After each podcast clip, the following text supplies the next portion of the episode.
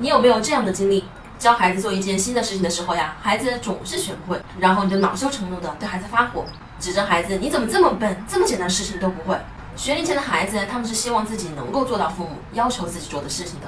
但是可能因为事情太复杂，他们本能的就会选择逃避，因为年纪小而不知道如何表达自己听不懂，所以就只能通过哭闹或者跑掉这样的行为来表达，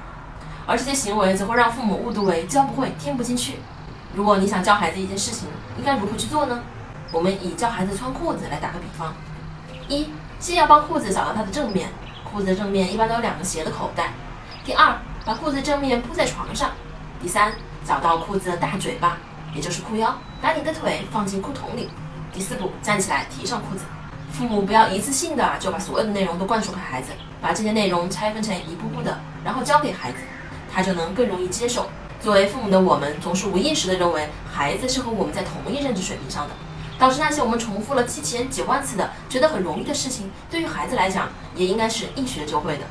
因此，父母要时刻提醒自己，要从孩子的认知水平出发，去帮助孩子理解孩子。我是不完美柚子妈妈，关注我，为你分享最有深度的育儿知识。